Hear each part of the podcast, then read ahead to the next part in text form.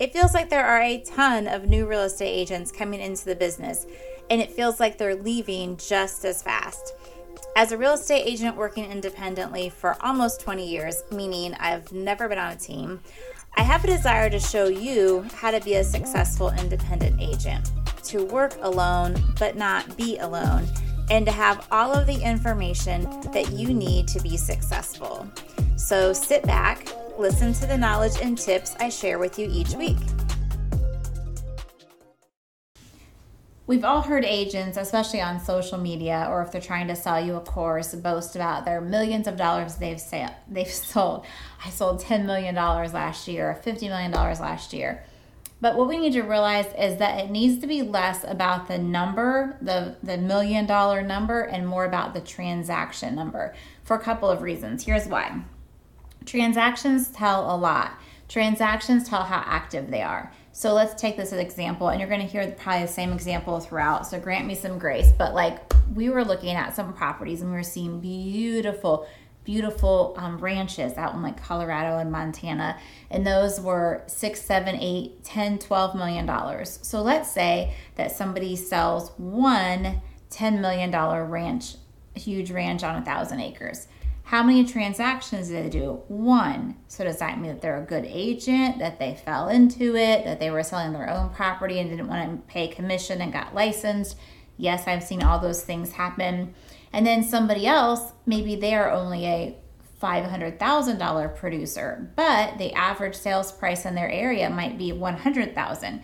So even though their volume in millions is way different, they have actually sold more property, which probably means that they're more experienced, that they are full time, um, that they know more of what they're talking about, but yet it might not be as interesting on social media to say, I sold $500,000 versus 10 million. That's why you need to know those transactions as well. And that's why you need to worry about what that number says when you're seeing people, especially on social media, and not worry about the how many millions it is. So another thing that the transactions will tell you is are they an individual agent or do they have a big team? So there are people in our area who do hundreds, literally hundreds of transactions every year. Well, you know that one person is not going to be doing 200 transactions or more on their own. So what does that tell you? That tells you that they're on a team they might have, and there's one team in our area that has like 20 staff, different mm. buyers agents, and con- and all of that part to it. So while you might have, you know, 50 transactions, of course you're not going to be able to compete with that, but you're one person. But that also means that your clients are seeing one person and they can count on you, they can ask you questions, they can reach you.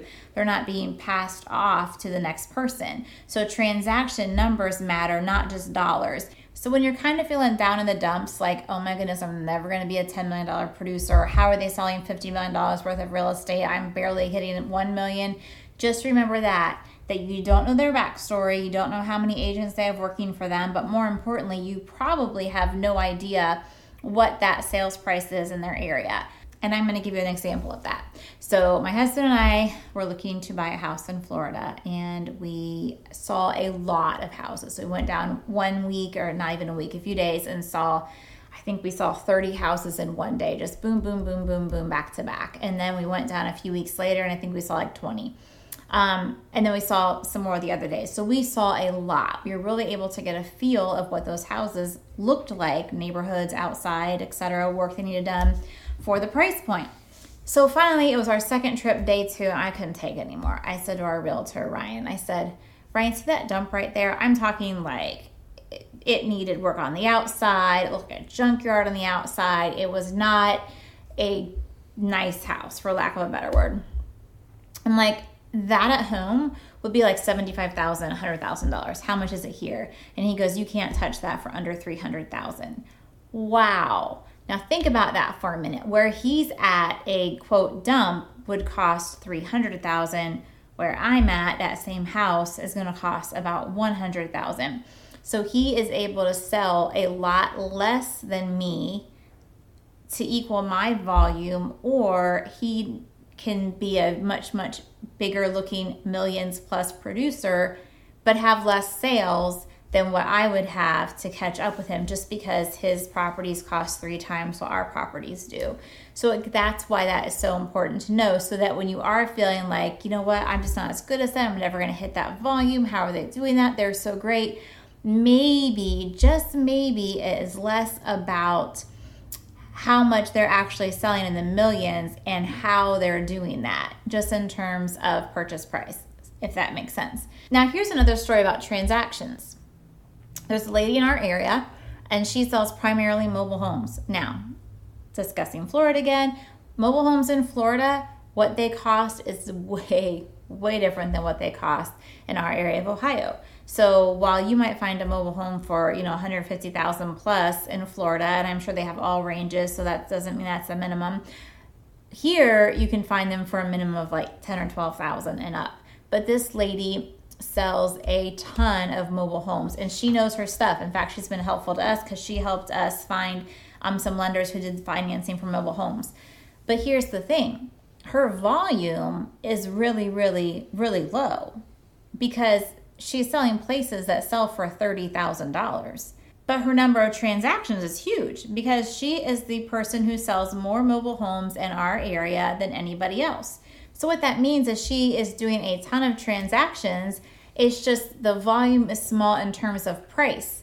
But it also means because she's doing so many transactions, she's super knowledgeable and knows what she's doing and is definitely a full time realtor. Not to mention the fact that she kind of has a niche because she sells so many she knows that market so well and there's going to be a lot of referral and, and repeat in that area. So what kind of volume can a single agent do? Well, that's going to vary. There's a lot of factors to that. I'm not going to get into that specifically, but I'm going to tell you about two of my friends who have been individual agents for quite a while. One has been licensed as long as me and probably one about 10 years more. I've seen them do between 60 and 70 transactions regularly on their own. Just the office manager who's doing admin stuff and them. That's it and they are loved, respected, and they are great to work with and know what they're doing. So I hope in all of this that you take heart. Take heart in the fact that just because you're not a $10 million producer or $100 million producer doesn't mean that you're not great at what you do.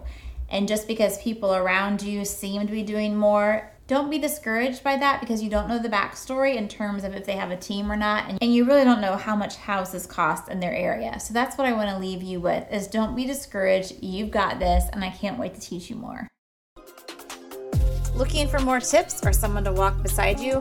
Follow us on Instagram, Facebook, send us a DM, or send us an email. All of the information is in the show notes.